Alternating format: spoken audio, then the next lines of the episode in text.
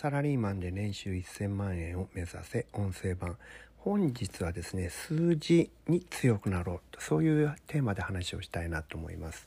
えー、皆さんもですねあのー、社会人として働いてるまあ、会社のという組織でね、えー、働いているといった場合にですね、まあ、皆さんの業務の成果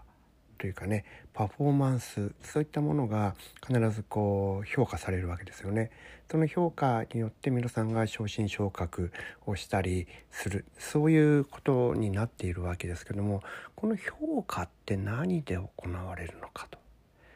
これはですね表向きはこれは数字なんですよ。数字で評価されるんです。皆さんの業務というのも、えー、どんなにアナログの業務をしてようがそのアナログの業務というのは例えばお客さんの対応してる接客をしているクレームの電話を受けている、まあ、そのようなことがね、えー、業務だとして、まあ、それはなかなか数字にはなりにくいと思うかもしれませんがいえいえあなたの上司の管理職はの方はねそれを必ず数字にしてるんですよ。数字で理解をしてるんですその数字を見て一人一人の成績をつけてるんですですから皆さんが、サラリーマンとして出世したい、ね、昇進昇格したいというのであれば皆さんがやっている業務を数値化した場合にどういう項目の数字があるのかということをちゃんと理解しておく必要があるんですね。あなたはその数字で評価されているわけですから数字というものがどういうものを使われているのかどういう概念でどこから持ってきたデータでどういう計算式であなたの成績が決まっているのか計算されるのかということですよ。こういうことを知らずに出世したいと言ってもそれはねルールを知らずに麻雀で勝とうというようなもんなんですよね。わかります？会社にはうんサラリーマンとしてね出世する仕方があるんですよ。どうやったらば自分が評価されるのかそれは評価される仕組みをどういう計算どういうロジックで評価されるのかという裏のからくりを理解するということです。そしてそれが分かったらその数字を高めるために何をしたらいいのかを考えるんですよ。数字に強い人っていうのはいや簡単に言えばそれがパッと分かる人のことなんですね。ですから何か、えー、もうあらゆる業務同じなんですよこれ。えー、接客だだろうが何だろうがね全部その営業マン以外でもありとあらゆる業務は必ず数字で評価されてるんですから。ですから皆さん考えるべきは、えあなたの会社のあなたの部のあなたの、えお仕事が数字になっていないかそれを数値として上司に報告していないかそこからそのいろんなデータからそれを組み合わせて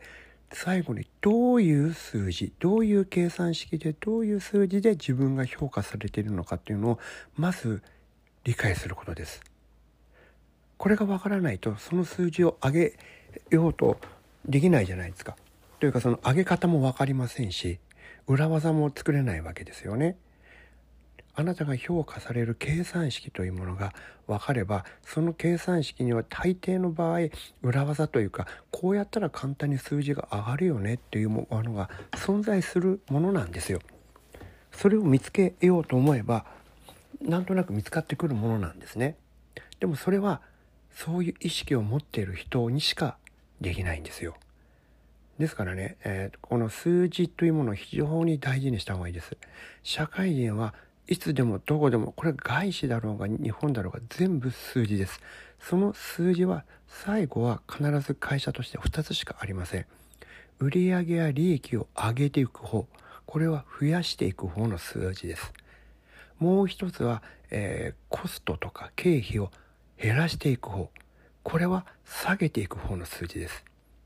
あなたがどちらの、えー、部署に属しているのかによって、えー、自分のチームがねどちらにいるかによって自分たちのチームの数値が上げるべき数字を背負っているのか下げるべき数字を背負っているのかこれによってやることが全く違いますよね。で下げる方の数字を背負ってる人っていうのは大体コストセンターとかバックオフィスって言われてるね、えー、間接部門の人であることが多いですね。そして、えー増やす方の数字は営業ですとかマーケティングといった、えー、外に出ていく、えー、仕事の方がそあの売り上げをね増やしていくそういった方向の数字を背負ってる人っていうのも同じようになるわけです。こちらプロフィットセンターっていうような言い方をしますよね。フロントオフィスとも言ったりしますけども。ね、であなたがどちらに属しているのかによって最終的にはその数字が、えー、減らす方であればコストや、えー、エクスペンスこれは経費ですね。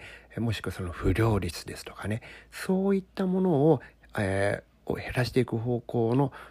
部品としてのあなたがですね。あなた歯車ってですから、ね、そのどこかに影響があるはずなんですよ。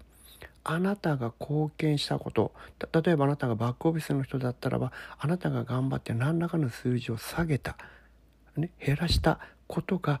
あなたの所属しているバックオフィス全体のコストなり経費なり不良率を下げることに貢献しているのかということです。それがちゃんと全部線でつながっている設計図に会社の運営というのはなってるんですよ。組織をマネジメントする際にそういう設計図を書くんですね。ですからあなたの成績が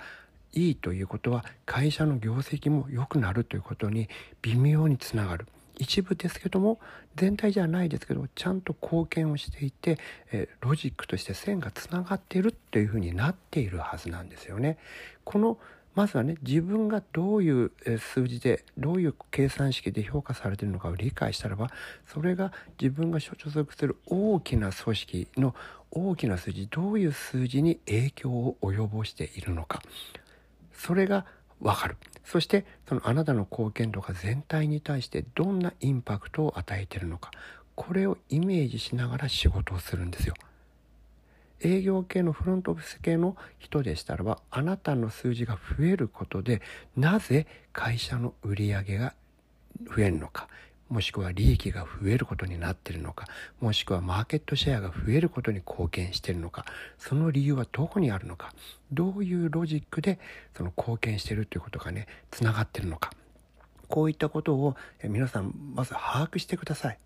把握しなければ、えー、そこでねどうやったらばその数字が、えー、うまくいくのか大きくなったり小さくなるのかっていう作戦も立てられませんし実感が湧かないですよね。頑張った結果として、え会社の業績が良くなったそこに僕が少しでも貢献しているここの部分は貢献したんだと思えるということが、え仕事が楽しくなるということにもつながるわけですからまずはねそこを意識して、え会社の仕事というのをもしくはあなたの仕事というのを観察してみたらいいんじゃないかなというふうに思います。はい、今日もお聴きいただきましてありがとうございました。